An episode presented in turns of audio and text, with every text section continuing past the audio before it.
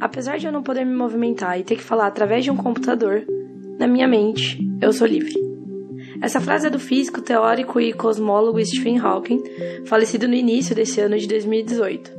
Apesar de sofrer de esclerose lateral amiotrófica, uma rara doença que paralisa os músculos do corpo, Hawking foi um dos intelectuais mais geniais da atualidade. Ele era um grande exemplo de como a consciência humana pode prevalecer, independente do corpo na qual está inserida, e de como o corpo e a mente funcionam de maneira peculiar e extraordinária. O encontro registrado no episódio de hoje aconteceu no Sesc da Avenida Paulista em São Paulo, no dia 14 de junho, às 19h30. A mesa Um Corpo para Remixar Frankensteins, Fadas e Ciborgues teve como objetivo imaginar limites e possibilidades do corpo humano na literatura. A mesa discutiu o assunto em gêneros literários atuais como Young Adult, horror, fantasia e ficção científica, sem esquecer de mencionar os 200 anos de Frankenstein da Mary Shelley. Participaram da mesa o escritor Alia, o jornalista Kim Dória, da editora Boitempo, e Diana Passi, editora da Seguinte. A mediação foi da Débora Rapp. Fiquem com o áudio sem cortes.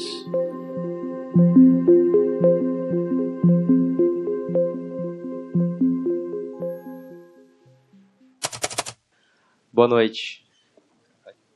Sesc Avenida Paulista dá a todos e todas as boas-vindas. Hoje a gente tem o último encontro do ciclo O Futuro é o Corpo, a Tecnologia é o Presente.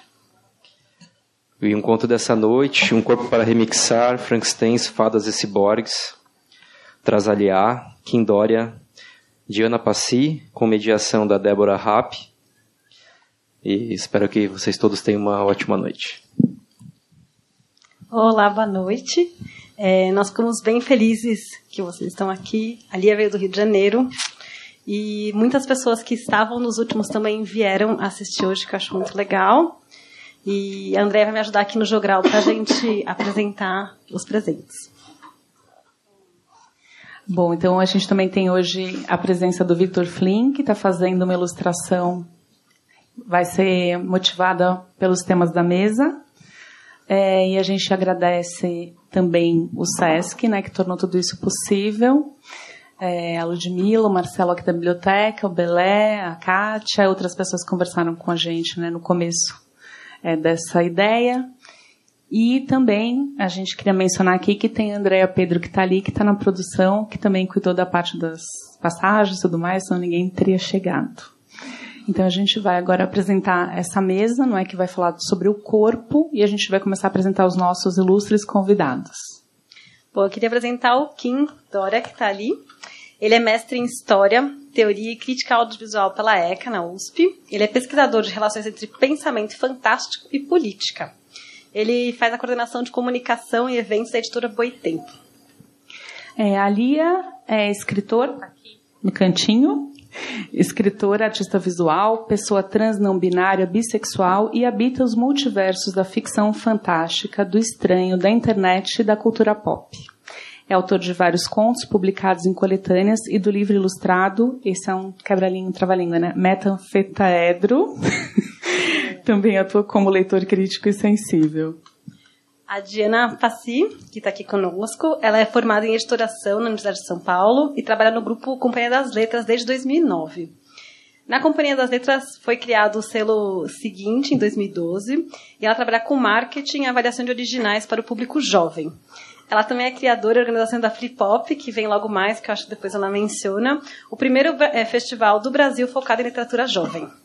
E por fim, quem vai mediar é a Débora Rapp, que é escritora e roteirista, formada em mediologia pela Unicamp e mestre em estética e história da arte pela USP. Atualmente é organizadora da Fantástica 451, escreve em vários lugares na internet e publica histórias curtas e outras coisas no blog Felim Propano. Então é isso, gente. Vamos começar o bate-papo.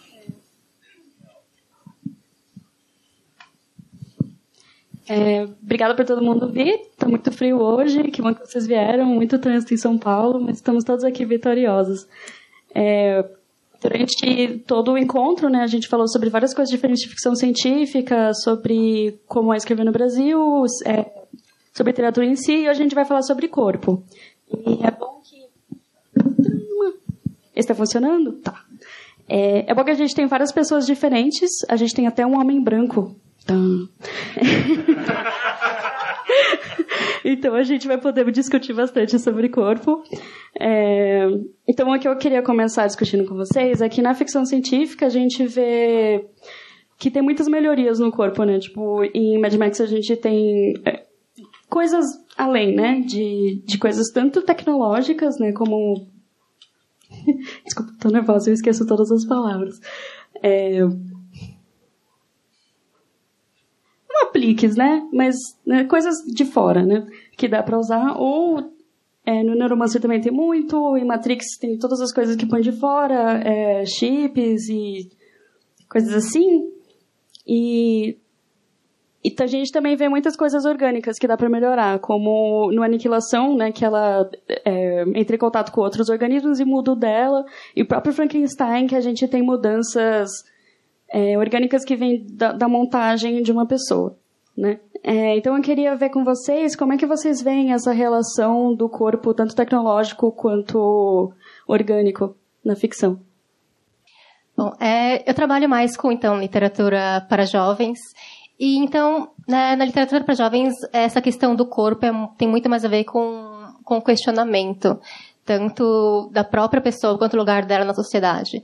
E aí isso se manifesta de vários jeitos. Você tem, tipo, o jogador número um, que teve filme, que é uma questão da projeção que a pessoa cria do corpo dela dentro daquela realidade virtual. Uh, que nem é assim o ponto principal do filme, mas tem a questão que você acompanha de que avatar a pessoa escolheu para representar ela nessa outra realidade.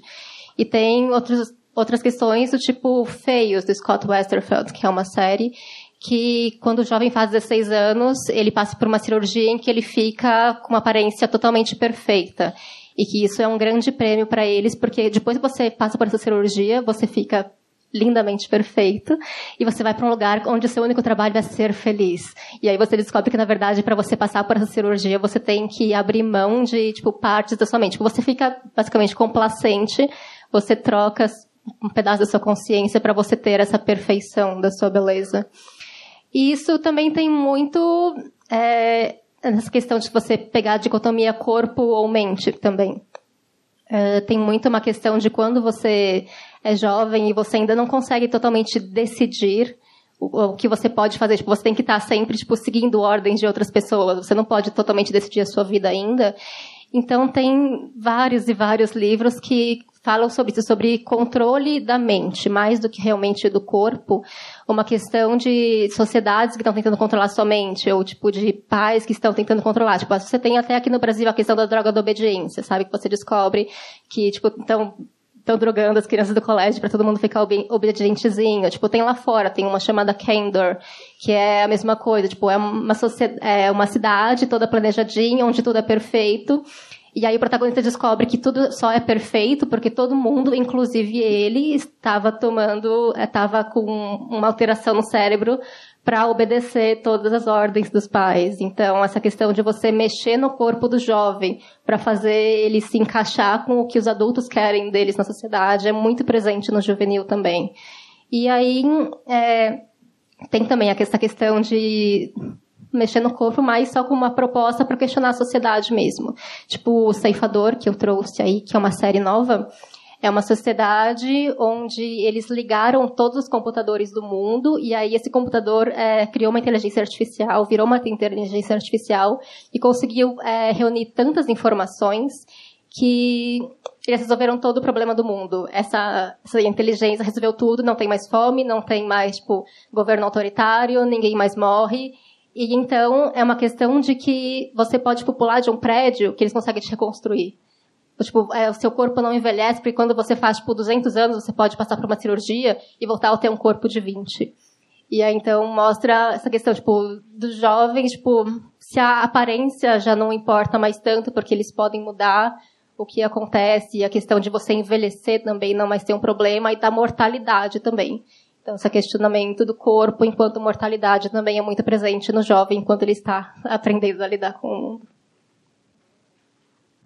Acho que nessa questão de falar de implantes e melhoramentos e upgrades né, no corpo, seja cibernético, seja alguma coisa orgânica mesmo, é importante lembrar que a palavra melhoramento não é necessariamente exata, né? Porque uma mudança que você está fazendo não é necessariamente melhor, é só diferente.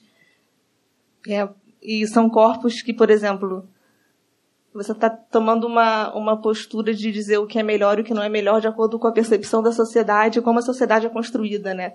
Então, você vai dizer que um, um corpo que anda de cadeira de rodas, ele não é um corpo bom ou aceitável porque o edifício não tem uma rampa. Então, a culpa é do corpo é do edifício que não tem uma rampa. É a sociedade que não é construída para que aqueles corpos possam circular livremente, né? Qualquer corpo que fuja da norma, ele não é considerado um corpo é, aceitável para simplesmente existir em sociedade, em público, né? Então, ele precisa de consertos, melhoras e ajustes. E a própria questão de aniquilação que você mencionou, né? É interessante pensar também que, partindo assim do filme, que o livro é bem diferente, né? Eles fizeram uma adaptação que é uma história completamente diferente da trilogia do Vandermeer. Mas no, no filme, a questão da, da força de vida alienígena que cai na Terra e começa a alterar aquele ambiente da área X, inicialmente é visto como uma ameaça, uma coisa que está destruindo o lugar e matando tudo.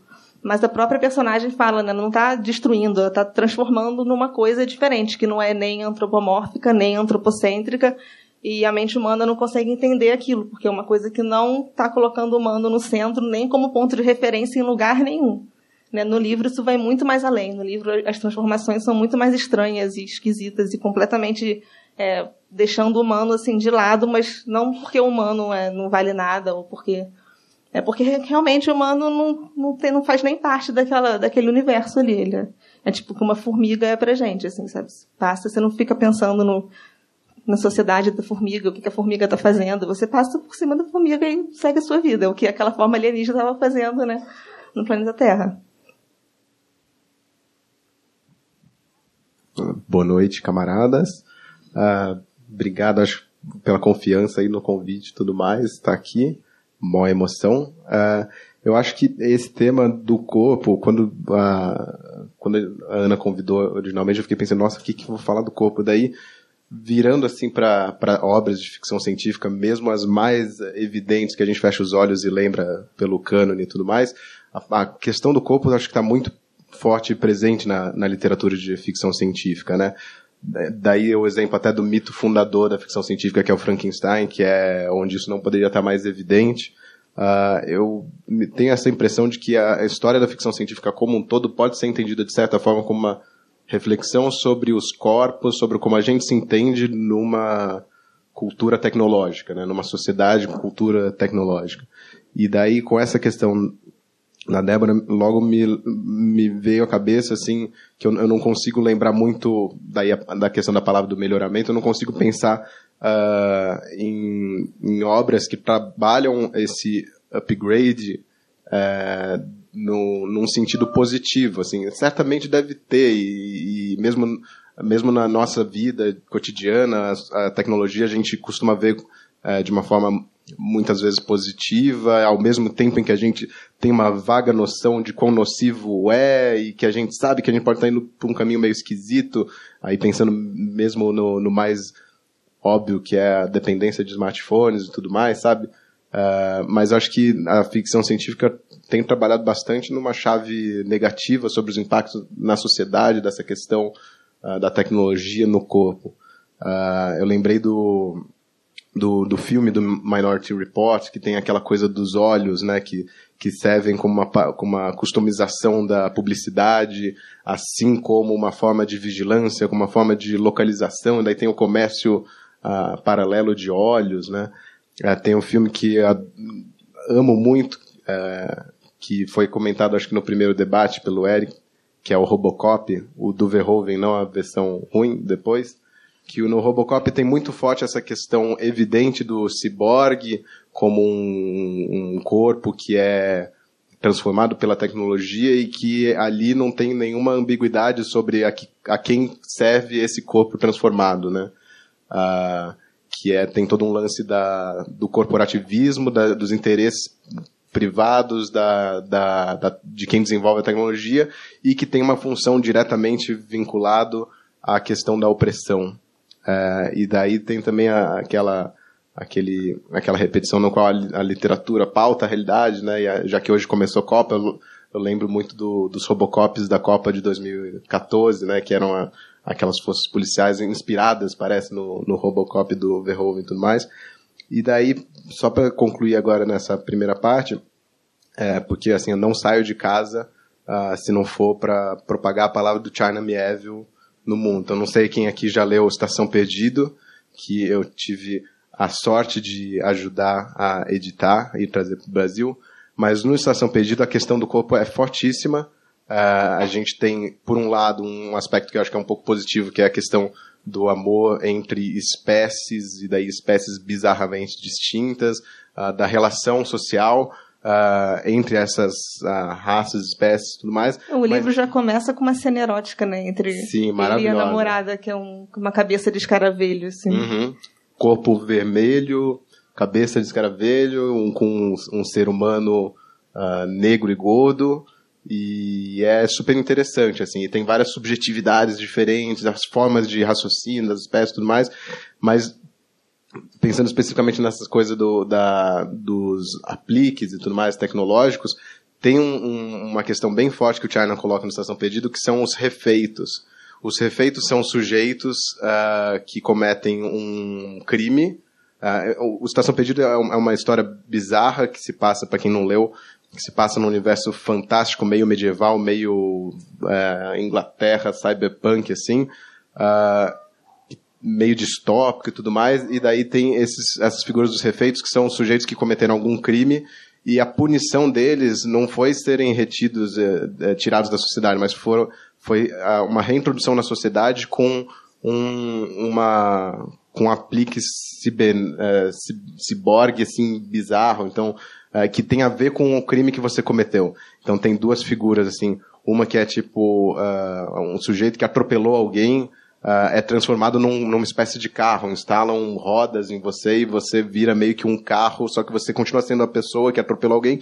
Só que daí você vira uma pessoa carro e a sua função passa a ser, ser motorista, sabe? Você passa a ser, ser taxista. Então tem forte essa questão interessante da punição no, na manipulação do corpo e na reinserção da sociedade. Só. Falando um pouco de Frankenstein ainda, já que vocês mencionaram também. É importante lembrar que a criatura no livro ela começa como uma criatura gentil e carinhosa e buscando afeto e família. E toda a transformação acontece porque o Victor Frankenstein, o cientista, ele não sabia o que queria da vida, ele só queria fama e ter criado uma coisa maravilhosa, mas assim que a criatura acordou, ele amarelou e saiu correndo desesperado, sem saber o que fazer e se escondeu simplesmente. Ele só faltou se esconder debaixo da coberta, assim, foi quase isso, né, para quem lembra da história direitinho. E a criatura acordou e, enfim, a criatura ela tem uma aparência horrorosa, né? Isso que todo mundo conhece da criatura, que é alta, com pedaços de corpos costurados e uma feição horrorosa e mas o que aparece mais assim no livro de descrição é que as mãos da criatura têm a aparência de múmia, assim, uma coisa pálida e meio decrépita, né? A, a visão que a gente tem é mais dos filmes, né, das adaptações. Mas a criatura, enfim, é uma criatura né, aparentemente feia e grotesca e que as pessoas olham e imediatamente sentem nojo e medo e acham que aquela criatura, por ser do jeito que é, por ter a aparência que é, vai agredir, vai matar, é alguém que veio ali para fazer algum mal, né? Mas no começo a criatura não, ela só quer afeto, ela está procurando família. A criatura que tem um intelecto absurdo, considerando né, que nasceu, né, de certo modo, acordou, foi desperto, sem saber nada, sem saber falar, se comunicar, e aprendeu tudo através de observação, observando outras pessoas, lendo livros, e toda a formação da criatura foi através de observação da, da sociedade à sua volta, né, escondido, que não podia ser visto, e lendo livros assim, de literatura tipo Paraíso Perdido, do Milton, sabe? Então, uma coisa que, assim, ele é, provavelmente era mais intelectual que o Victor, né, Frankenstein. Então, assim, o quanto que a questão do corpo da criatura, por ser um corpo considerado grotesco, feio, agressivo, nojento, o quanto aquilo, a percepção que ele passou para os outros, aquilo moldou completamente o comportamento dele, é, os atos dele. Então, todos os assassinatos que ele cometeu ao longo do livro e todo o terror que ele causou partiu dessa rejeição lá no começo e ao longo da vida. Quanto mais ele tenta se aproximar de alguém, mais ele é rejeitado, mais ele é machucado, até que ele decide que se dane a raça humana. Eu vou sair aterrorizando todo mundo agora de propósito mesmo, já que vocês acham que eu sou isso, então eu vou ser isso mesmo, né? É bom que vocês chegaram já no Frankenstein. e então, outra coisa na verdade, uma, eu sempre percebo, na verdade, que a ficção científica meio que mostra implantes e tal como uma coisa boa, né? Assim, não sempre, mas, né, como... É que pode ser do jeito que a gente vê implante hoje também, tipo perna mecânica e tal, que ajuda as pessoas também, então não é sempre ruim. Sempre. é, ou no Neuromancer que a, a menina tem um óculos que permite que ela veja de outras formas e tal. É, são, né? É, mas é o que você falou, não é melhorias, é outras formas de modificar. Achei isso muito legal. É, mas sobre Frankenstein mesmo, voltando para isso, é, foi escrito por uma menina adolescente, né?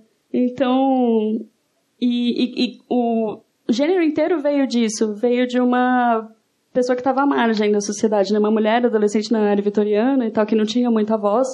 E a gente vê que na ficção, na ficção científica em geral, mas acho que agora a gente está vendo mais, né, na fantasia e tal, no afrofuturismo, acho que, tipo, não é lugar de fala de ninguém de falar sobre isso, mas é, a gente vê que pessoas marginalizadas, né, tanto socialmente quanto de gênero e tal, de idade, elas têm voz. É, e queria saber como, como vocês veem isso também, que mudam paradigmas também de... A gente vê consegue ver a vida de outras formas, né? A partir de, de quem fala. Então, vocês puderem falar um pouquinho sobre isso? Ah, não, acho que eu talvez fosse a última pessoa para falar a respeito, mas. Mas, é, enfim, essa questão tá, acho que super forte hoje em dia e me parece que o, o, o, gênero literário da ficção especulativa, da fantasia, da ficção científica e tudo mais é, é um gênero, acho que muito propício para a literatura operar aquelas reflexões sobre a sociedade que encontram talvez seja um espaço privilegiado, não, não só de hoje, mas a gente né, tem acompanhado que no gênero a gente tem tido isso muito forte.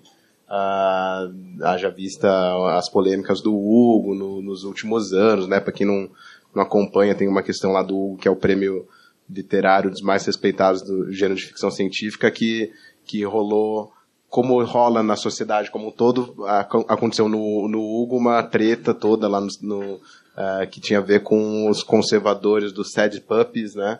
Que estavam sentindo meio que ameaçados pelas vozes diversas de mulheres, de, de pessoas negras, de orientais e por aí vai, que estavam supostamente ganhando muito prêmio por cota, sei lá, é, era meio que a visão deles. E daí teve toda a reação também, né, da, dos Social Justice Warriors, que não é um termo apenas da, da treta do Hugo, né, mas é um, é um termo que existe lá no, no norte, de maneira geral, né. Lembrei que ia falar. É, você comentou da questão da modificação corporal, no caso, por exemplo, uma pessoa que perdeu a perna e coloca, né, uma perna mecânica, por exemplo. É interessante lembrar isso quando quem vai escrever um livro, por exemplo, que o protagonista, um personagem qualquer, na verdade, tem algum tipo de diversidade funcional, um, ou biotipos diferentes que limitam a locomoção da pessoa, o que seja, né? É, nem às vezes é muito comum assim a pessoa que está escrevendo a pessoa que no caso não tem essa, essas características escreve um personagem que tem acaba escrevendo uma história que eles chamam de disability porn né ou você faz é, toda uma história totalmente focada na, no arco de superação daquilo. A pessoa passa a história inteira sofrendo, se odiando, achando aquilo uma coisa horrorosa e acontece alguma coisa e ela, tipo, supera a própria deficiência ou alguma coisa assim. E na vida real não é assim que acontece, né? Se o autor parasse meio minuto para conversar com uma pessoa igual a quem ele está escrevendo, ele veria isso. É... E conectando com a questão de aumentos, implantes e modificações, uma discussão recente é do CRISPR-Cas9, né? Que, resumindo de modo muito grosseiro, é aquela toda essa discussão sobre engenharia genética e modificação genética e você vai criar um bebê, escolher a cor do cabelo do bebê e a cor dos olhos do bebê antes do bebê nascer, aquilo tudo, né? Que é toda uma discussão, ah, então vai voltar a eugenia e tudo mais, e o que você modifica, o que não modifica, ah, mas tem esse gene que é um gene, só ele causa doença tal. Então, por que não vai, né, tirar aquele gene, desativar aquele gene para não causar doença tal? Mas aí tem outro gene que está envolvido, sei lá, por exemplo, pessoas com síndrome de Down, né? Aconteceu nos Estados Unidos um tempo atrás. Não, não foi nos Estados Unidos, foi em outro país. Eu não lembro agora, mas enfim, um país aí que uma cidade estava fazendo um porque você tem teste já hoje em dia, antes do bebê nascer, você pode fazer teste com a mulher grávida para saber se a criança vai nascer com síndrome de Down. E muitas mulheres fazem isso, preferem né, fazer um aborto, no caso, para não ter aquela criança. E alguma coisa acontecendo numa cidade em relação a isso, estava tendo uma comoção lá e pessoas com síndrome de Down foram até uma assembleia pública dar depoimentos. Então, então vocês querem erradicar a gente da sociedade, vocês não querem que não, não nasçam mais nenhuma pessoa com síndrome de Down, a gente não tem valor, né? Então, tipo, pessoas com síndrome de Down falando por elas mesmas, né? Então, vocês querem que a gente suma totalmente, vocês querem erradicar, não vai nascer mais ninguém com síndrome de Down. Então, esses casos são muito delicados, assim, né? Se você tem esse poder de alterar um gene muito específico para causar uma, uma mudança de uma questão de, né, de estética ou de uma questão de diversidade funcional ou de neurodiversidade, o que seja, até que ponto você pode fazer isso, de quem é a responsabilidade, né? Quem vai ter o poder e qual tipo de regulação vai ter uma, uma regulação que é por estado, por país, é um órgão internacional que vai gerir isso, enfim, é uma discussão que ainda está acontecendo e quem vai saber onde é que vai chegar isso, né? Então, é, no YA tem uma questão até que está ligada ao fato de que o público se renova muito rápido, porque é uma faixa etária muito mais é, muito mais restrita do que qualquer outro outro gênero. E aí, então, como se renova muito rápido, começa a ter uma demanda por, por mudança na literatura muito rápida. Então, todas as questões que chegam, tipo, nos sad purpose começam a, a cobrar mais, enfim, essa questão de ter mais protagonistas que sejam não brancos, não tenham só héteros, que, tipo, de todas, as, todas as diversidades possíveis e etnias, é, isso é uma demanda do, da literatura jovem que já vem de alguns anos, e aí é muito interessante você acompanhar a rapidez em que isso vem, tipo, na verdade, de qualquer assunto, tipo, é, a gente criou a seguinte em 2012 e na época é, a gente lançou um livro em 2013 que era sobre feminismo. E eu lembro muito bem, por exemplo, que na época feminismo, se você colocasse isso ainda numa sinopse, ainda era considerado tipo um palavrão. Você não podia fazer isso. E, tipo, dois anos depois, se você não tivesse um livro falando sobre feminismo, tipo, já era totalmente errado. E aí, no ano seguinte, se não fosse feminismo, e ainda por cima é interseccional, pior ainda, tipo, isso roda muito rápido no AE, tipo, as demandas. E eu acho isso incrível. Eu acho ótimo. Mas é. Então isso vai também passando por uma questão de você ter personagens que possam falar, que representem todos os leitores. Mas também não só isso, existe também muito uma demanda por ter autores que sejam de todas as etnias e orientações sexuais e por uma questão um movimento chamado On Voices, que é que, que então que a pessoa esteja escrevendo sobre a sua própria sua própria experiência, para não ter uma questão de você acidentalmente ofender as outras pessoas por uma experiência que você não conhece ainda. E aí disso começou a ficar mais popular a ideia de uma leitura de sensitividade, de sensibilidade, né? Que é uma coisa que gera muita polêmica e é eu não entendo por quê. Porque é muito óbvio, tipo, se você faz um livro e o personagem, tipo, é médico, ele é advogado e tudo mais, tipo, você não vai consultar, você não vai pesquisar e tudo mais, tipo, falar, ah, você tem um amigo médico, você pode só checar, tipo, se essa cirurgia que eu escrevi aqui, tipo, faz sentido ou vai ficar completamente sem pé nem cabeça desse livro, você faz, isso é normal, tipo, todo escritor que está escrevendo um profissional de alguma coisa, vai querer saber como é que é. Ou então, tipo, ah, uma pessoa que mora em outro país que você nunca morou, tipo, você vai lá consultar, conversa com uma pessoa que já morou lá e tudo mais. Por que, que é tão absurda a ideia de você consultar uma pessoa que tem a vivência daquele personagem que você está escrevendo, que não seja branco, que não seja, tipo, hétero, tipo, que não seja como, como você que está escrevendo. Se, se não é a sua experiência, confere, tipo, não é uma questão de censura, não é uma questão de você não pode escrever aquele personagem. Mas é que se a sua ideia não é que o personagem esteja sendo constantemente ofendido no livro, por que você vai deixar isso passar sem querer? Se não é a mensagem, se não é o que você quer que isso aconteça. Então, eu acho que é isso. Tipo, é, o IA conversa muito com isso. Uh, vai ter na Flipop conversa sobre isso, inclusive. E é, eu acho ótimo, eu só quero que essa conversa avance cada vez mais.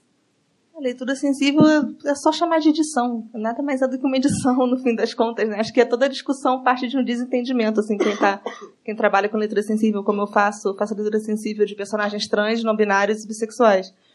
É, então, assim, já ouvi muita besteira de pessoas que não sabem do que estão falando, mas porque elas realmente não sabem do que estão falando. Elas estão falando de outra coisa, não estão falando daquilo que eu faço, sabe? Elas estão achando que eu vou censurar, que eu vou xingar elas. Não, você nunca pode escrever um personagem não binário porque você é cis. Não é isso, não tem nada a ver com isso. Você está livre para escrever o que você quiser, sobre quem você quiser, onde você quiser. Agora, se você quer ter uma história bem escrita, você vai procurar um editor, um revisor, você vai pesquisar aquilo que você está escrevendo. É basicamente isso, é uma pesquisa, é uma edição, é só isso. Não é nada de um bicho de sete cabeças.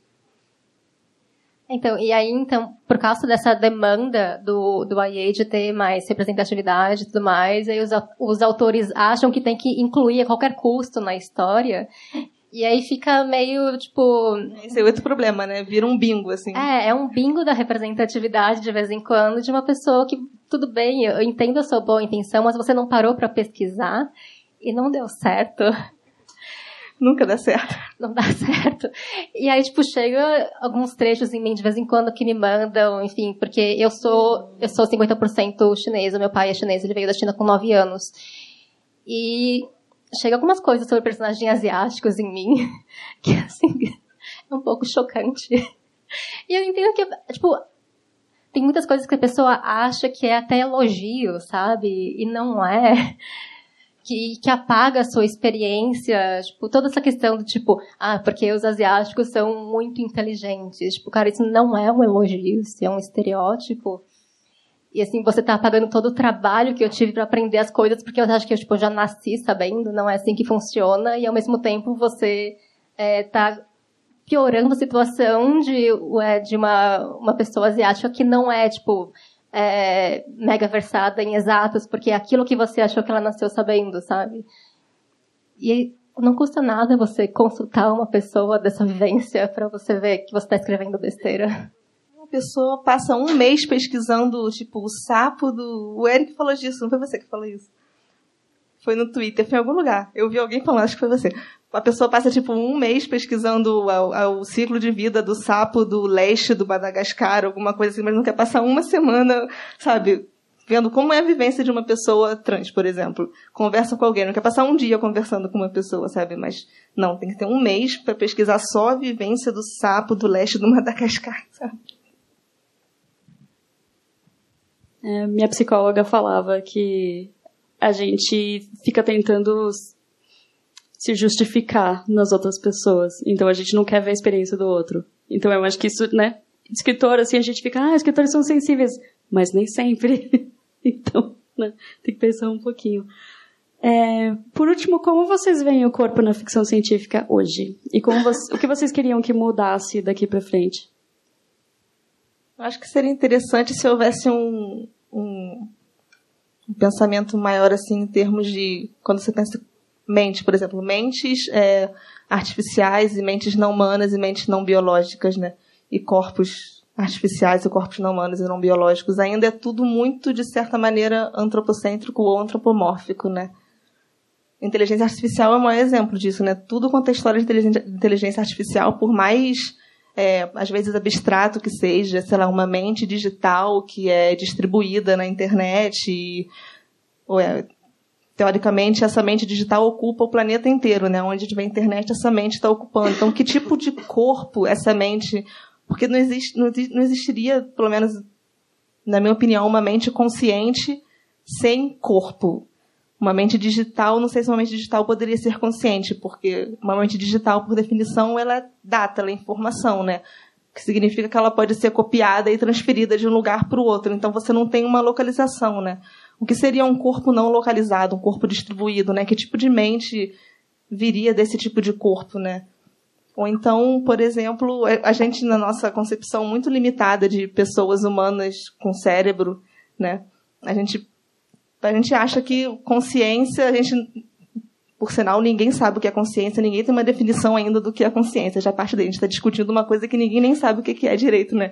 Mas a gente, A gente sabe que consciência existe em cérebros humanos, em cérebros animais, alguns que a gente observa, mas a gente não pode ouvir relatos desses animais, então a gente não tem acesso à fenomenologia dessas criaturas, né? A gente tem acesso às nossas próprias, os relatos que nós contamos a nós mesmos e uns aos outros, mas às vezes nem isso a gente consegue entender, se a gente descarta o relato da experiência de tantas pessoas, né? Como é que a gente vai considerar o relato de experiência de uma mente que não é nem humana, nem biológica, imagina, né? É, enfim, eu estaria interessado em ver discussões acerca desse tipo de. Porque muito, até muitas histórias que eu acho assim, excelentes, por exemplo, o seriado Person of Interest do Jonathan Nolan, que eu, eu amo esse seriado, um dos meus favoritos, e tem uma representação ótima, assim, de, no caso de uma inteligência artificial. Por mais que seja, tipo, clichêzão, aquele tipo de inteligência artificial que é uma mente digital distribuída pela internet, e um ponto na série, aquela inteligência artificial, uma super inteligência artificial, ela ocupou servidores que ficavam guardados num, numa usina nuclear desativada, num outro ponto ela foi migrada para tipo é, são caixas é, que eu não sei o nome exato em português, mas que ficam em postes de luz, assim, então estava distribuída pela cidade. Num outro ponto, a, a inteligência artificial foi transferida novamente para um cluster de Playstations. E isso é uma coisa que existe realmente. O, o exército americano já fez um supercomputador só de Playstations. Incrível. Então, enfim, é, é uma mente assim, uma mente digital, artificial, tipo clichêzona, né, que você desconsidera totalmente a questão do corpo, mas que foi feito de um jeito tão bem, assim, foi tão bem escrito porque previu que o, Edward Snowden né, viria à tona com as declarações dele sobre vigilância em 2011, né, da NSA, aquele papo todo, o seriado falou disso antes, né? Então, toda essa questão, assim. Mas. Ah, e uma outra questão também nesse seriado que eu acho muito maneiro, mas que não está explícito, assim, no seriado, né? Isso é uma, é uma leitura que eu faço, assim, a partir do que eu acho, do que eu vejo que uma das personagens que ela tem uma conexão muito forte com essa inteligência artificial, que é a Ruth, né, que é uma hacker. E ela, ela tem quase uma, uma experiência religiosa, uma coisa transcendental, assim, a, a, conexão que ela tem com essa inteligência artificial e até que chega num ponto no final que ela meio que se funde mesmo, assim, a personagem morre, mas a, a inteligência artificial toma a voz dela e meio que toma o corpo de maneira digital, assim, digamos, né, como uma percepção para os outros personagens dela. Então, uma coisa, uma visão assim, diferente, né, que eu acho interessante, assim. Meio transhumanista, mas uma, um transhumanismo legal, né, um transhumanismo sem ser esse tradicional racista e eugenista que a gente vê por aí. Então, é, pensando na, nessa questão da dicotomia corpo e mente, eu penso muito no quanto está ligado à questão da, de outra dicotomia que é, tipo, sentimentos e razão. E aí, por fim, tipo, beleza ou inteligência. E o que eu gostaria de ver é que isso, essas dicotomias todas parassem de ser tratadas como opostas. É, principalmente nessa questão de quando você está falando com leitores jovens que ainda estão é, escolhendo o lugar deles no mundo, tentando achar o lugar deles no mundo, que eles são bombardeados com estereótipos e uma questão de o que é o certo que eles devem ser e o que é o errado que eles têm que evitar. E isso é sempre tratado com essas dicotomias e que como se não houvesse tipo gradações, como se uma coisa não fosse ligada à outra, como se você não pudesse tipo se importar com a sua aparência, mas ao mesmo tempo tipo ser uma pessoa que se importa com inteligência que você quer estudar e que você liga para as duas coisas, tanto para o seu corpo quanto, quanto para sua mente. Então, o que eu gostaria é que cada vez mais, principalmente quando está falando com jovens, isso parasse de ser tratado como oposição. É que eu acho, assim, pelo menos a minha opinião, é que não há essa distinção de corpo e mente, isso não existe. Você não tem um corpo sem mente, nem uma mente sem corpo. Assim, não tem isso. Mas é uma discussão, né? Na ficção científica tem forte essa Sim, discussão. Né? É muito, né? A, a, maioria das histórias, assim, tipo, muita coisa cyberpunk, por exemplo, tem essa coisa de você fazer um upload da mente, você transfere mente e o corpo fica lá jogado em algum lugar, você troca de corpo, né? E a mente sai viajando por aí. É que tem toda a reflexão da, da, da divisão meio cartesiana de mente, corpo, isso está bem forte nas, nas discussões sobre pós-humanismo, né? Teoria ciborgue, a questão da, da inteligência artificial, tem o Altered Carbon, né, também, que rola essa coisa de você ir, do seu corpo ir perecendo, você ir retornando porque o seu eu está na consciência e tal. É, mas o, sobre a questão da ficção científica, o, o, corpo na ficção científica hoje, tem dois aspectos que, que me chamaram a atenção, que eu pensei em trazer aqui, que, assim, uh, talvez a, a realidade, a, a sociedade na qual a gente está vivendo, a, os elementos tecnológicos futuristas são tão do presente, é, tipo essas coisas como Apple Watch, Google Glass e por aí vai, que é assim, nada mais é do que a gente se tornando ciborgues e, e não, não, só que não entendendo necessariamente dessa forma, é que eu vejo que tem alguns elementos de literatura fantástica ou de ficção científica que o que a gente acaba se voltando mais para uma questão do orgânico do corpo. Eu acho que isso é um tema forte hoje em dia também, não só na ficção científica e tal, mas é, me ocorre assim dois casos bem exemplares, que é o, o conto da Aya, e daí o conto da Aya que existe hoje na TV, que é essa, é, essa releitura contemporânea do, do livro, que acho que um, um elemento bem forte que está na narrativa é o poder do corpo feminino de criar vida, né? Meio que a narrativa como um todo gira em torno desse poder que é essencialmente biológico e que não tem nada de tecnológico, porque não existe nenhuma tecnologia naquela sociedade que dá conta de fazer o que aqueles poucos corpos fazem ao ponto de precisarem ser subjugados uh, e contidos pelo seu poder. E tem também o Corra, que é o filme maravilhoso, que é uma enfim, é que é um, é um spoiler falar que é de ficção científica e tal, mas para quem não assistiu, tem um elemento bem forte do corpo como algo uh, muito incrível a ser almejado e, e, também acho bem interessante que tem todo o elemento do corpo negro como algo que você uh, vê como menos, né? Que a sociedade subjuga e oprime e busca descartar e como isso é contemporâneo. É, então, essencialmente o corpo negro como ferramenta e como fetiche, né? Vejam Corro, é bom demais. Não, não, sei, assim, já foi indicado ao Oscar do ano passado, né? Então não, eu não sei a, a, em, em, que momento Você deixa tá de ser spoiler. spoiler né? Eu não sei se é uma coisa meio, tipo, você precisa esperar 40 anos para começar a conversar. Mas quem aqui assistiu Corra? Ah, então, então, então, então as poucas pessoas que não assistiram né, vão... Quem não assistiu que se dane, é isso que você tá falando. Não, mas todo mundo entendeu, né? A reflexão toda. A questão do corpo orgânico também é interessante pensar, voltando para a questão de, da dicotomia corpo-mente, né? Teoricamente, se você fosse, sei lá, copiar a sua consciência, o que está no seu cérebro, digamos assim, quem você é como pessoa, para um meio digital, é, o que você perderia nessa transmissão? Porque, por exemplo, você acha que a sua consciência, o seu eu, está só no seu cérebro, mas já tem vários estudos que falam, por exemplo, que a sua flora intestinal tem uma conexão muito forte com o seu cérebro, né? Como se fosse um segundo cérebro, mais ou menos. Então, que tipo de pessoa você seria sem a sua flora intestinal? Isso. A questão é essa. Será que a sua flora intestinal tem outra consciência? Será que a gente devia fazer livros sobre isso? Bem, o nosso corpo tem mais células de bactérias do que células nossas, né? A gente é uma colônia, na verdade. Então. sintam-se desintegrados e integrados ao mesmo tempo. Fica uma questão aí para todos os escritores que estão aqui. é... Isso é bem, é bem tipo de coisa que o Jeff Vandermeer escreve, né? O China Mieville também, mas é mais a coisa do Jeff Vandermeer, que ele é mais pro lado ecológico, assim, da, da exploração da ficção weird, né? É, só para fechar, oh, todos fiquem tristes. Ah. É, isso, obrigado. É, a gente queria fazer uma dinâmica de desejos, de juntar todas as vezes e a gente não conseguiu. Então, é, queria que vocês deixassem um desejo para o futuro. Assim, de, não precisa ser de literatura, pode ser de qualquer coisa.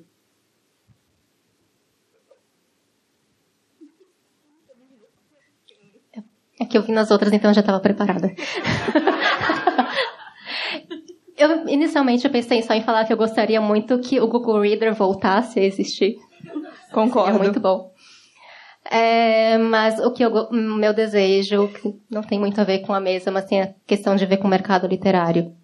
Não sei se todo mundo conhece o conceito de zero sum game, que é tipo que você somando tudo vai sempre dar zero. Tipo, então para você ganhar, outra pessoa tem que perder. É basicamente isso o conceito de zero sum. Você só consegue uma coisa se você estiver tirando de outra. E o meu desejo seria que, então, o mundo inteiro, na verdade, mas principalmente o mercado literário, uh, os autores, as editoras, as livrarias, tipo, todo mundo parasse de trabalhar como se fosse um zero-sum game, que você só vai conseguir avançar se você, tipo, puxar o tapete do outro, se você prejudicar o outro, se você só vai conseguir, tipo, leitor para o seu livro se você, tipo, falar mal do livro do coleguinha, se que você só vai conseguir, tipo, vender mais exemplares do livro que você acabou de lançar, se você conseguir que o, o, livro do seu concorrente, eu nem gosto dessa ideia de concorrente, não seja tão bem exposto quanto o seu. Então, o que eu gostaria que as editoras percebessem, que tipo todo mundo percebesse que, na verdade, o que a gente precisa é trazer cada vez mais gente para esse mercado, do que tentar só ficar, tipo, trabalhando com os que já existem e achando que você só vai conseguir avançar se você tirar tirar o leitor do outro. Tipo, se a gente trabalhar todo mundo junto, a gente consegue muito mais gente, todo mundo ganha. É, e é essencial essa integração também de talentos diferentes e pessoas diferentes, porque você não, se você quiser publicar um autor, por exemplo, que tem um trabalho super experimental e meio esquisito, assim, como certas pessoas.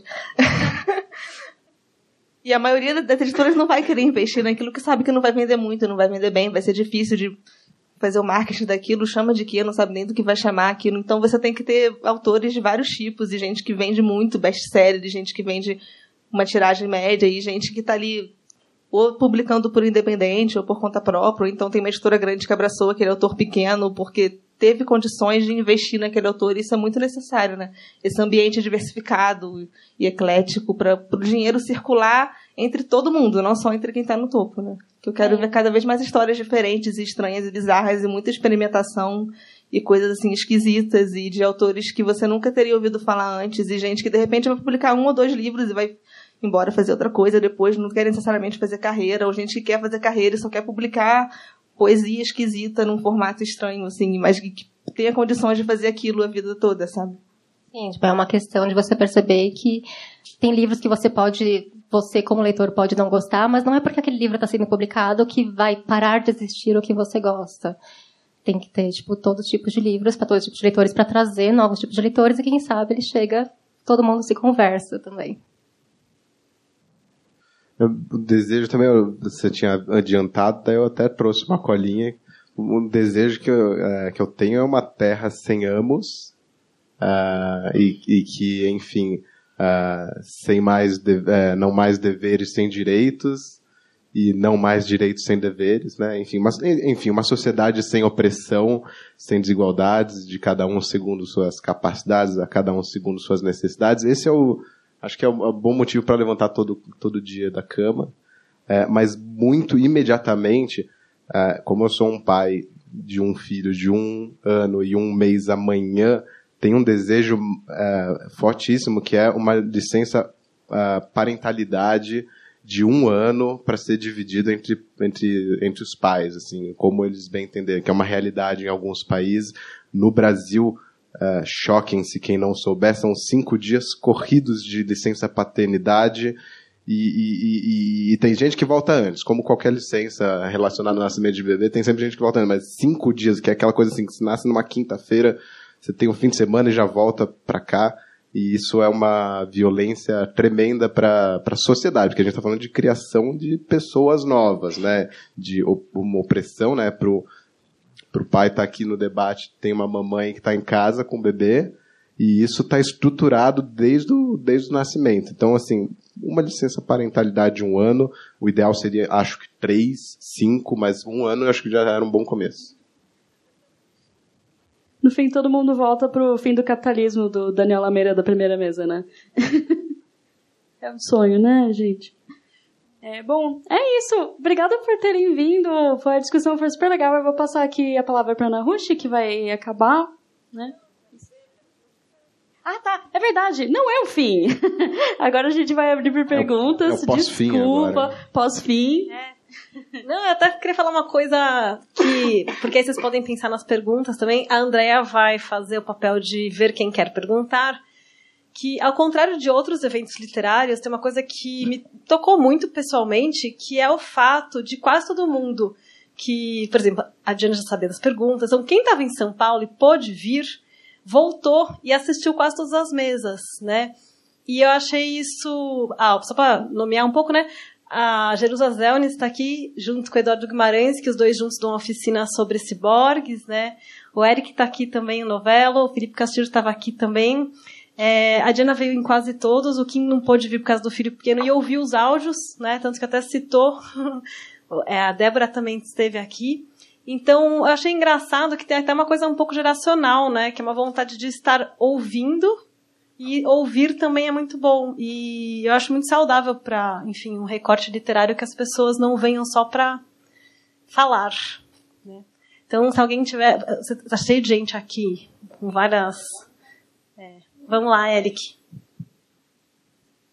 Oi, gente. É, é uma pergunta simples, assim, a ficção científica ela já mirou assuntos diferentes, né? A gente, né, o, o desconhecido já esteve em lugares diferentes. Então, exploração do espaço, aquela coisa mais inicial da, dos robôs, né? Será que a gente vai conseguir usar? Será que eles vão dominar a gente? É, a tecnologia já, já passou pela biotecnologia, assim, eu não sei se foi muito explorado em livro, mas existiu um momento do mundo que, que, enfim, gerou o Jurassic Park, por exemplo. E por aí vai. Aí eu queria que vocês falassem, ou que vocês veem hoje como né, o, o assunto do momento tecnologia dentro da literatura, ou que vocês fizessem uma previsão assim de futuro próximo, para onde o, o homem, o autor, vai olhar nesse sentido. Podem responder.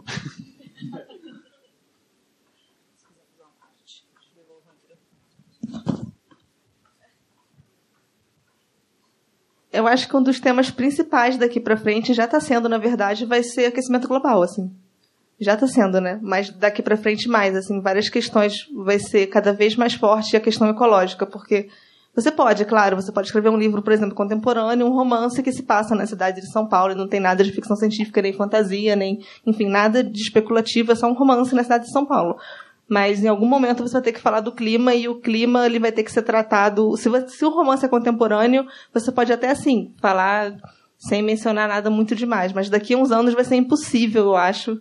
É um achômetro aqui, mas eu acho que daqui a uns anos vai ser impossível você falar de qualquer coisa, escrever qualquer história sem ter um, um entendimento maior do como o clima está mudando no planeta, porque as mudanças estão sendo muito drásticas, está acontecendo muito rápido e já tem cidades que estão ficando debaixo d'água, já tem ilha que daqui a alguns anos vai ser totalmente submersa. Então, lá nos Estados Unidos, um, a Califórnia estava completamente seca e do outro lado do, do, do país estava tudo alagado. Então, enfim, é uma série de coisas que, por mais. Às vezes você nem está escrevendo ficção científica ou fantasia, uma coisa assim, contemporânea, comum, mas o clima vai ser um personagem muito forte, assim. É, o que eu tenho visto muito, até um passo além dessa questão, é uma questão já de, da ficção científica assumindo que o mundo vai acabar e falando de exploração espacial numa questão de achar outro lugar para a gente morar mesmo. É o que eu tenho visto muito acontecendo. Tipo, olha, não dá mais para salvar esse lugar que a gente está, foi tudo pro buraco, para onde a gente vai a partir de agora? E aí como que a, a humanidade tem, é, conseguiria se alocar em outros planetas. É isso que eu tenho visto bastante. Quando eu estava na sétima série, meu professor de geografia apresentou para gente um site você preenchia alguns dados do seu cotidiano, assim, ah, eu venho para cá de ônibus, venho de carro, de bicicleta, como isso, como aquilo, né? e daí no final ele fala, ok, então se todas as pessoas da Terra tivessem o seu dia a dia, a gente precisaria de 6,3 terras para dar conta, né?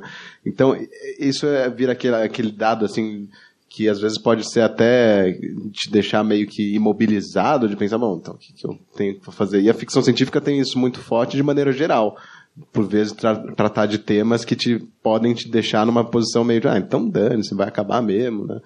É, mas o, o China, né, de novo, ele tem aquele texto maravilhoso da, dos limites da utopia, que ele fala bastante da questão do, do, do fim do mundo pela questão uh, ambiental e tudo mais, tanto é que o texto foi uma conferência da, uh, proferida numa, acho que numa ONG no Dia da Terra. E ele traz esse aspecto também que eu acho legal, que qualquer distopia é uma utopia para alguém e qualquer utopia é uma distopia para alguém, né? Que é para quem quer é a sua utopia, para quem quer é a sua distopia, porque esses elementos que você citou é, do, do cataclisma, eles são maravilhosos para algumas pessoas que vão lucrar com isso, para além do fato delas já serem frutos de lucros, né? Então, acho que é sempre um aspecto que a gente deve lembrar e, e ter muito claro na, na, na literatura. É essa questão que a Diana comentou, né, do, a busca por, por a vida fora da Terra, seja uma estação espacial, seja em Marte, seja sei lá onde for, se você for perceber, as pessoas que estão à frente desse tipo de discurso são homens brancos milionários que estão botando todo o seu dinheiro em, né, os Elon Musks da vida, assim. E eles tanto dinheiro, tanto dinheiro querendo ir para Marte, querendo fazer vida em Marte, que poderia estar sendo revertido esse dinheiro todinho para melhorar a vida na Terra, né? Porque destrói a vida na Terra, vamos para Marte, aí destrói a vida em Marte e vamos para onde agora, né? E vai ficar assim pulando de planeta em planeta, destruindo aí pelo caminho, né? Então é importante ter essa, essa visão também de tipo, você falou que é distopia para um, utopia para outros, né? De repente eles vão mesmo para Marte e a gente fica aqui, né? E aí? Então, é, tem um livro chamado Todos os Pássaros no Céu, que é incrível. E ele fala disso também, de uma questão, tipo, desses bilionários que estão tentando, tipo, salvar a humanidade e no processo disso estão destruindo o mundo.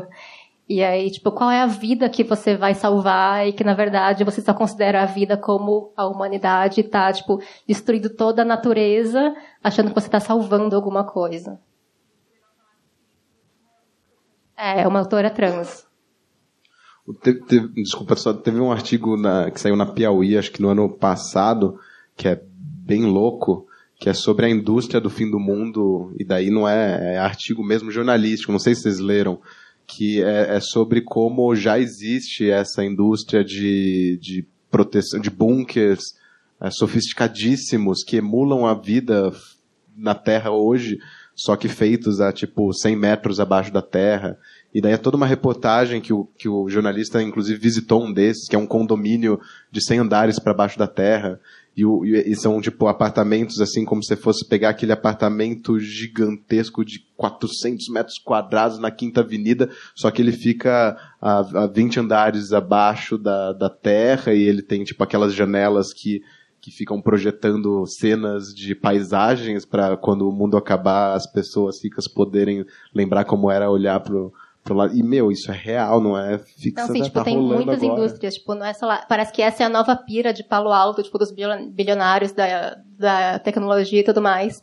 Que tá todo mundo, tipo, agora tem tanto dinheiro, não sabe o que fazer, eu acho, que tá tentando decidir o que vai acontecer quando acontecer a próxima catástrofe. E parece que tem uma indústria disso em, na Nova Zelândia, que tem muito bilionário, tipo, comprando propriedade lá por causa disso. E aí tem todo um esquema, tipo, já montado. Tipo, ah, se acontecer alguma coisa, a gente vai te buscar de helicóptero, leva sua família até lá. E, tipo, tá, como tá mudando a legislação da Nova Zelândia por causa disso, por causa dos ricaços que estão comprando os lugares que eles acham que vão salvar a vida deles quando atingir a próxima catástrofe. Tem isso em São Paulo, na Berrini? Isso é meio que o capitalismo da imortalidade, né? O pessoal que quer sobreviver para sempre debaixo da terra e também aquelas empresas que querem congelar o seu cérebro, assim, para te reviver no futuro. É um dinheiro muito fácil que eles estão fazendo, né? Bom. É, boa noite. Eu não sei se vocês vão saber me responder, mas talvez sim. É, como a Débora estava falando e o Alia também, sobre essa questão da leitura sensível e que ela basicamente é uma edição. E a questão é, vocês sabem se existe uma preocupação da parte das editoras? Eu não entendo muito do mercado editorial, mas se há essa preocupação em não só publicar livros é, com representatividade, essas questões, né? Até porque a gente sabe que não há necessidade, essa necessidade do autor ser o que ele estava o que ele está falando. Mas essa essa preocupação de contratar pessoas para fazer essa edição de, de ter mesmo, né? É, imagino que editoras possuem seus editores dentro deles próprios. E se essa preocupação realmente de desses editores serem essas pessoas, talvez um, um, um, um contrato temporário para determinados livros e afins.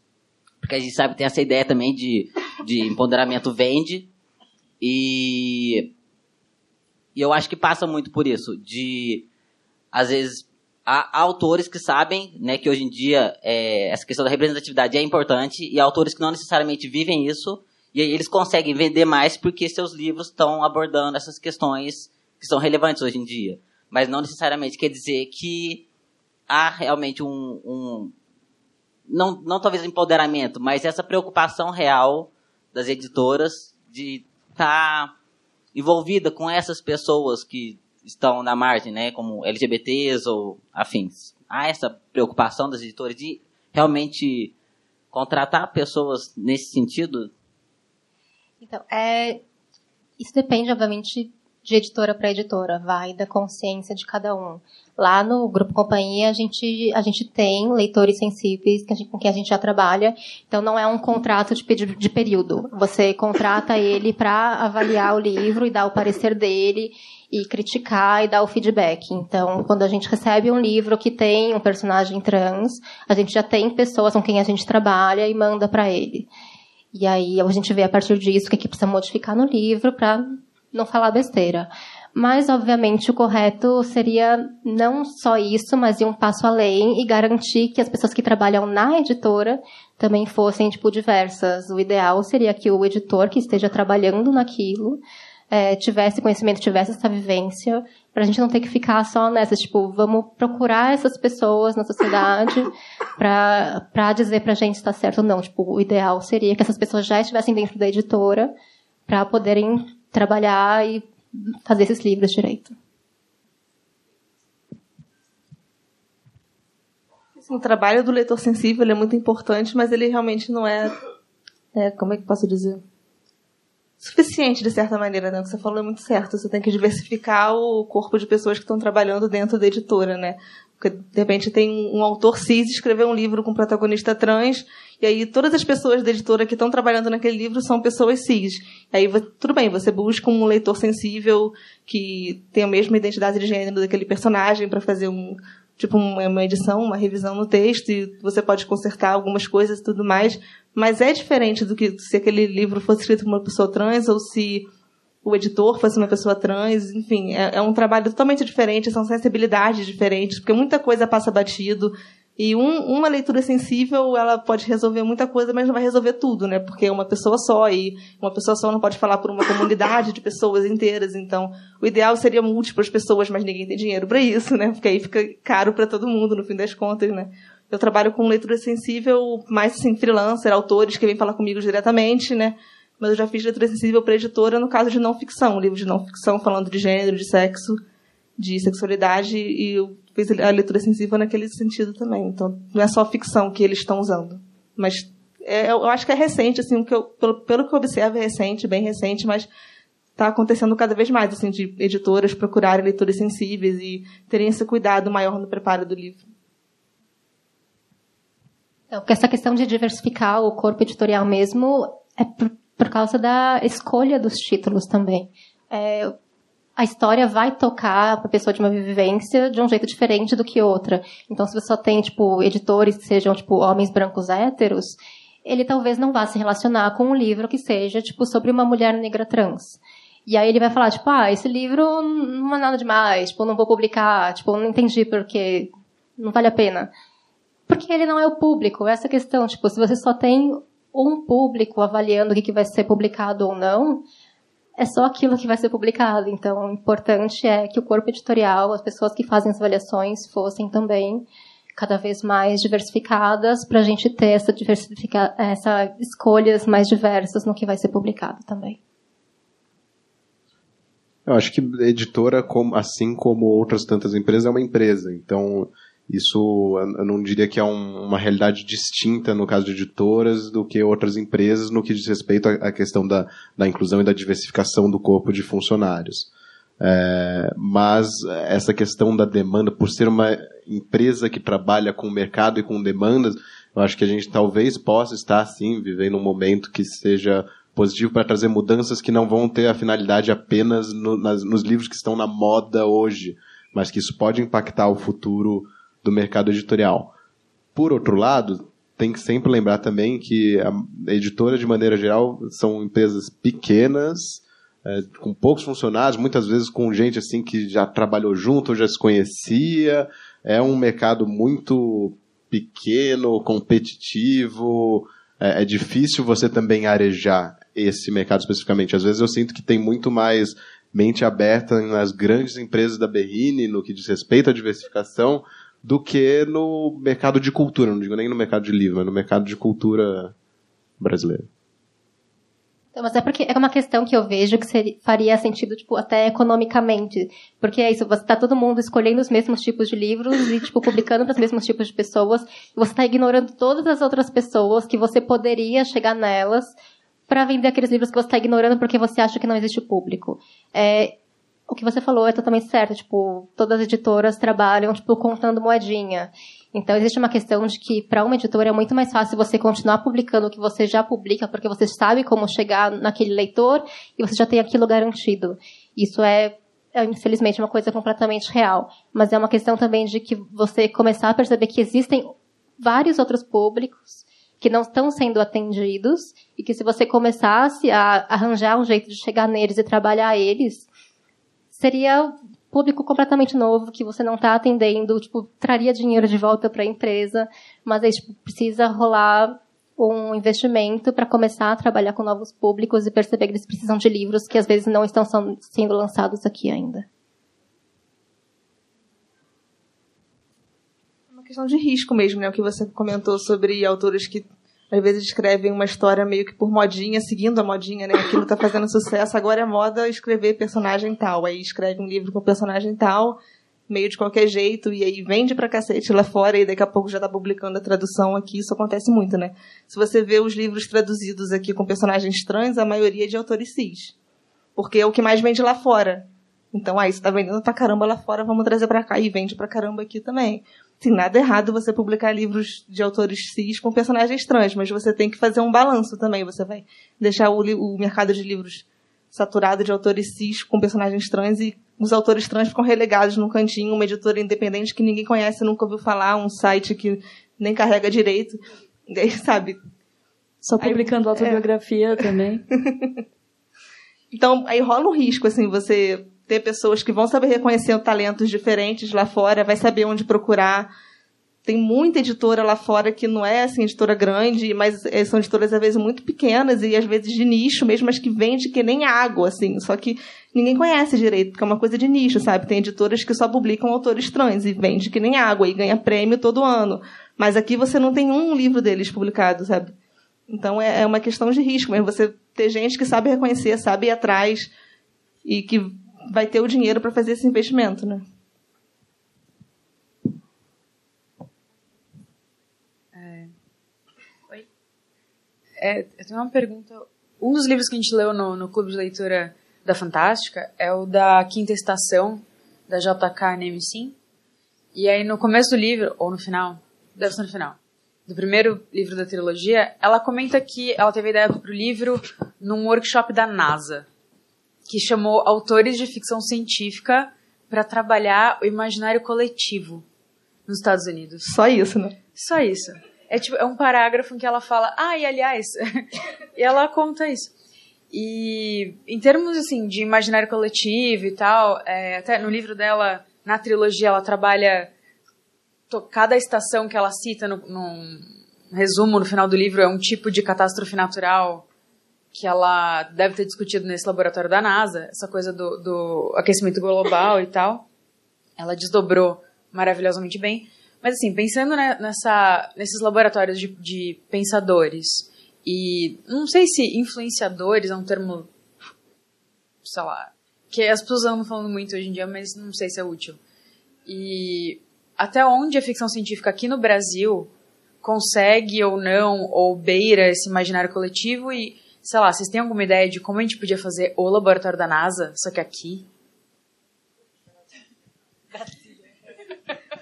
Eu não sei, todo mundo teria que ir lá para Natal visitar a base espacial, não sei.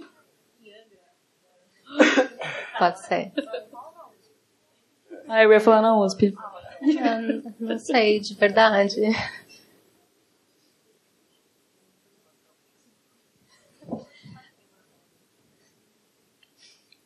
Não, eu acho isso daí incrível. É só, é só porque é isso. É como são empresas que não tenho contato nenhum, eu realmente não saberia. Eu, eu amaria que existisse, mas eu não sei o que a gente pode fazer para isso existir aqui. Eu acho que é importante também a gente fazer uma mistura de, da academia com as pessoas que estão fora da academia, porque são dois mundos muito separados aqui. Muito, muito separados. Eu entrei assim, eu fui fazer biologia na FRJ, resolvi mudar, não terminei, fui para a escola de belas artes, não mudei, larguei tudo para trás e eu sou a pessoa de fora da academia. Eu interajo com a academia de fora da academia. Eu observo assim que são dois mundos muito diferentes, assim, completamente diferentes. Você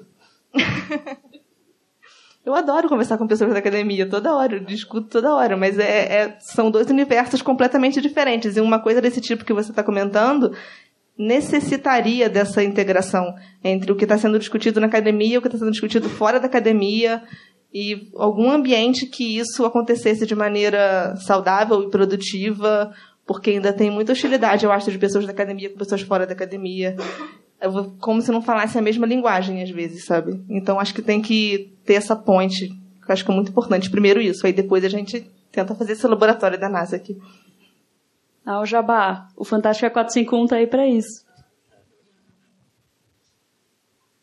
E também acho que, tipo, todo mundo que escreve ficção científica no Brasil tá aqui, né? Assim. aqui.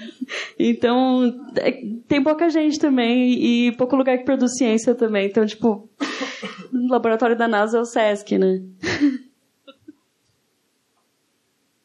Mais alguém?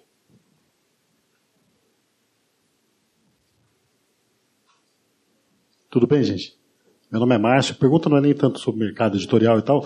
Eu estava lendo umas coisas de transhumanismo e li algumas coisas também que é meio que o contrário, de bioconservatismo.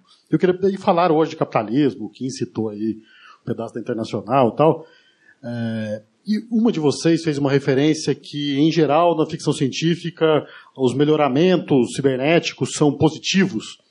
A minha pergunta é um pouco assim, é, quem pagaria por isso? Se isso acontecesse hoje, se hoje fosse possível, ou enfim, um futuro próximo, melhoramentos é, cibernéticos, quem teria dinheiro para pagar isso? Como que seria isso em relação à divisão de classe, economia?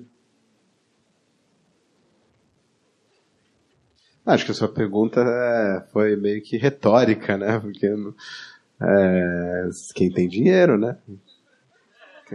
Quer dizer, uh, isso já, já é uma realidade, né? Quando a gente fala em termos de patente, de medicamento, as coisas mais triviais, assim. É, mesmo no Brasil, a gente tem a realidade do SUS, que é um patrimônio maravilhoso, tão maravilhoso que a gente que praticamente não falam sobre e quando falam é para é acabar, né? Então, mas se a gente comparar com outros países, é, o que a gente tem de acesso à saúde no Brasil é uma coisa incrível. E daí você vê, pô, coisa louca. Então, se isso que a gente tem já é incrível, imagina como que é a distopia chamada Estados Unidos da América. Tem até aquele texto de Facebook famoso que eu não sei nem se é verdade, porque não dá para confiar, né?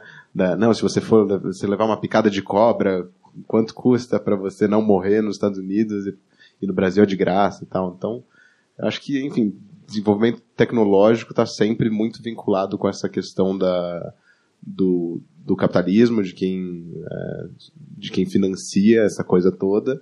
E no Brasil a gente tem, como é sabido, essa, essa questão de um investimento muito, uh, muito pequeno no desenvolvimento tecnológico, educacional, de pesquisa e tudo mais. Né? Não é, um, não é um, um valor brasileiro o desenvolvimento da tecnologia nacional e, e uma independência, tanto no que diz respeito à, à cultura e e a né, da academia, quanto também no desenvolvimento tecnológico. Então,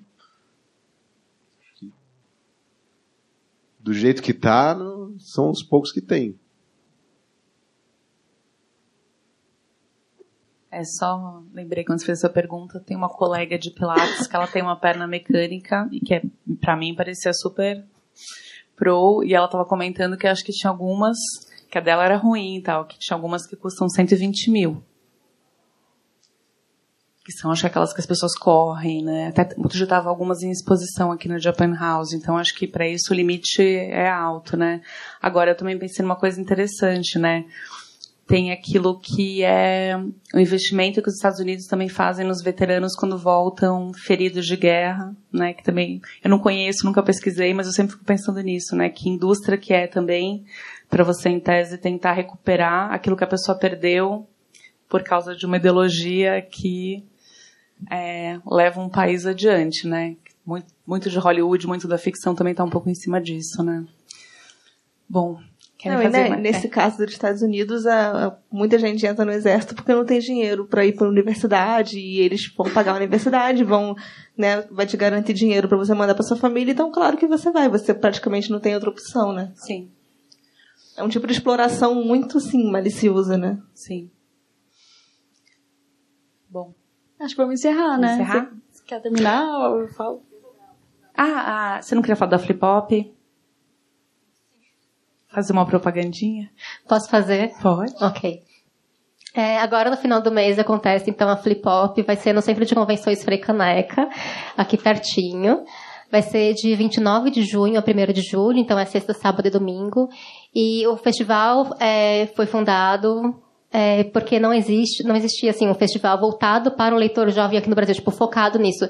É o maior público em qualquer evento literário que você for, tipo Bienal ou, ou feira de qualquer cidade e tudo mais, mas não existia nada feito pensando neles. Então, trabalhando com a seguinte, a gente resolveu criar esse festival porque eu trabalho com isso todo dia, eu vejo tipo os jovens formando comunidade, o quanto isso é importante para eles. Então, a gente resolveu criar um espaço para eles se encontrarem, conversarem e serem levados a sério também, mas também poderem se divertir, porque um não anula o outro. Porque quando você vai em eventos, as conversas são muito.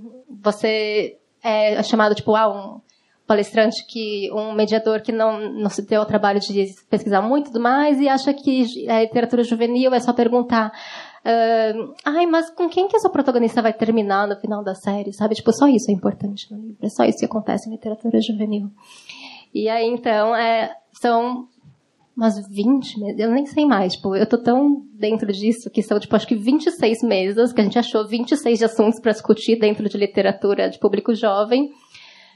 São umas 40 convidados, é muita gente, é muita conversa que vai ter nesses três dias, os ingressos estão à venda. É, se você entrar em flipop.com.br tem o link lá e vai ser muito divertido, vamos falar muitas coisas legais. É, alguém mais tem alguma coisa fantástica para contar para esse público incrível? Ah, eu, eu tinha também convite, já que tá, já que rolou o convite, é, é bom a gente sair de casa, né, gente? É bom a gente se encontrar e tal. Então vou dar mais dois convites para o pessoal sair de casa. Na semana que vem, de segunda a quinta-feira, vai ter a quarta edição do Salão do Livro Político, que vai ser no Tucarena, ali na PUC. É, o Salão do Livro Político é uma iniciativa de diversas editoras que trabalham com temática política, dentre elas a Boitempo, onde eu coordeno eventos e tal. É, então vai ser na- no Tucarena, são 30 editoras, é uma feira de livros. É, vai ter a Aleph, vai ter Boitempo, vai ter outras editoras que não publicam ficção científica, mas leituras que quem curte ficção científica também curte geralmente, né? Com desconto de pelo menos 30%, e vai ter também debate manhã, tarde e noite, vai ter um curso sobre a teoria da revolução em diversos autores e tudo mais. Na outra segunda-feira, dia 25, eh, na Vila Itororó vai ter um debate sobre Marx e cidade, que vai ser bem top também, com a Mariana Fix, a Maria Damiani, Joyce Berti e mediação do João Sete Whittaker Ferreira, que também é uma iniciativa bem bacana que a gente está fazendo um ciclo de debates mensais por causa do bicentenário do Bom Velhinho. Ah, e também avisar quem, quem, quem não tiver lido China Mieville ainda, que essa semana tá com desconto no site da Boitempo, que eu falei assim, não, já que eu vou lá hoje, eu vou aproveitar a oportunidade, e então quem quiser tá com desconto, todos os livros, a gente também trouxe aqui para a biblioteca o Outubro, que é uma história fantástica, que você não bota fé que isso pudesse acontecer em nenhum lugar, mas é sobre a história da Revolução Russa, que o China escreveu, é o único livro que ele não inventou nada, mas parece tudo, tudo inventado, né? E daí-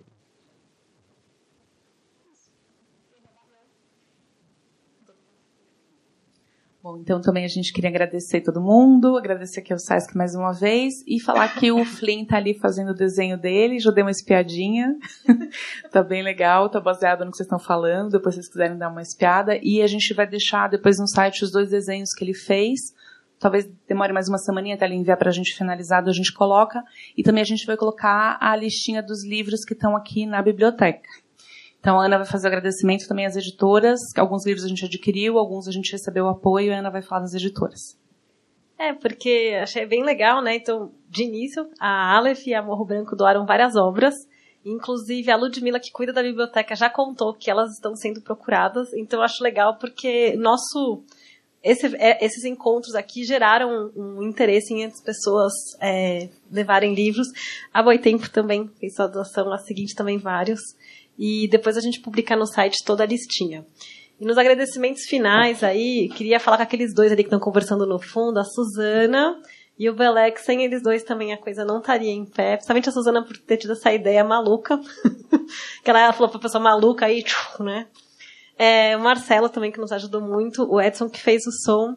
É, também tem duas figuras muito queridas que tiveram nos bastidores toda vez, que é o pessoal do podcast do Curta Ficção que gravou o áudio bruto, né, desses debates todos. Inclusive foi importante até para o Kim conseguir ouvir e valeu. É, vi que também conseguia ouvir porque, na, enfim, né, não puderam estar conosco. Então, Jana e Li, muito obrigada. E, gente, tem. A gente marcou lá uma reserva na Urca, que é uma pizzaria. Quem quiser ir conosco, cada um paga o seu, é um lugar que cabe todo mundo. Se vocês quiserem emendar, estão convidados. Ei, gente, só queria agradecer também a presença de vocês e aproveitando essa palestra ilustre e a brincadeira com a NASA, fazer um pouco de propaganda da firma, porque de fato a gente está num lugar que as coisas são possíveis de ser debatidas e os projetos são possíveis de se tornarem reais. Então, aproveitem as ideias que vocês têm, ou as pessoas com quem vocês gostariam de discutir, ou as pessoas que ainda não vieram para São Paulo, e mandem e-mail pra gente, falem, ah, eu tenho muito interesse em conversar com tal autora. E se vocês não forem produtores, a gente chama os produtores, a gente conhece as pessoas que podem tornar os projetos viáveis. E de tudo, gente, de tudo. Desde, sei lá, podcast. Ah, eu faço podcast e eu queria conversar com outras pessoas podcast. Eu acho que eu já posso dar aula sobre podcast. Ou eu quero fazer uma roda de literatura de podcast qualquer coisa que vocês imaginarem, o SESC está disponível para receber os projetos de vocês. Tá? Aproveitem esse mecanismo que ainda existe e de que maneira a gente chega, vocês chegam até a gente. Na revista do SESC tem o telefone de todas as unidades. Moro em Sorocaba e tenho interesse em participar do SESC Sorocaba. Vocês liguem na secretaria e perguntem quem é o programador programadora que está naquela área que vocês têm interesse em discutir é, obrigação da secretaria e de cada um de nós que usa esse crachá de dar essa informação para vocês, tá? Para que vocês consigam também prestar os serviços Tá ok? A gente não trabalha com, traba com trabalho voluntário, então vocês receberão, inclusive, por tornar as ideias de vocês reais. Tá bom? É isso, gente. Obrigada. Até mais.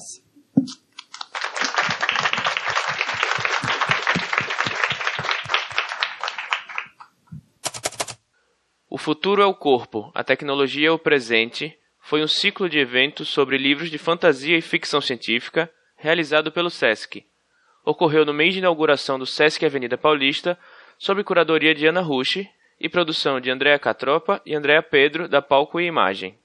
O projeto adquiriu livros para a biblioteca do SESC Avenida Paulista e contou com o apoio das editoras Aleph, Boitempo, Morro Branco e Seguinte. E esse foi o terceiro e último encontro do evento Futuro ao Corpo, a Tecnologia ao Presente. Eu sou o Thiago Lee, eu tô lá no Twitter como arroba Thiago Euli, e você pode saber mais sobre mim em thiagoli.com.br. Eu sou a Jana Bianchi, eu tô no Twitter como arroba janapbianchi, e você pode saber mais sobre mim em www.janabianchi.com.br. O Curta Ficção tá no Facebook como podcast Curta Ficção e no Twitter como arroba Curta Ficção. E você pode sempre mandar um e-mail para a gente em contato arroba curtaficção.com.br. Se você estiver ouvindo o programa em algum agregador de podcast, principalmente lá no iTunes, não esqueça de avaliar o Curta Ficção. E lembrando que a gente está no Spotify também. Os links estão todos aqui na descrição do episódio. E esse foi mais um episódio especial do Curta Ficção, o podcast de escrita que cabe no seu tempo. Eu sou o Thiago Lee. Eu sou a Jana Bianchi. E a gente volta com mais um episódio regular daqui a pouco menos de duas semanas. Tchau. Tchau.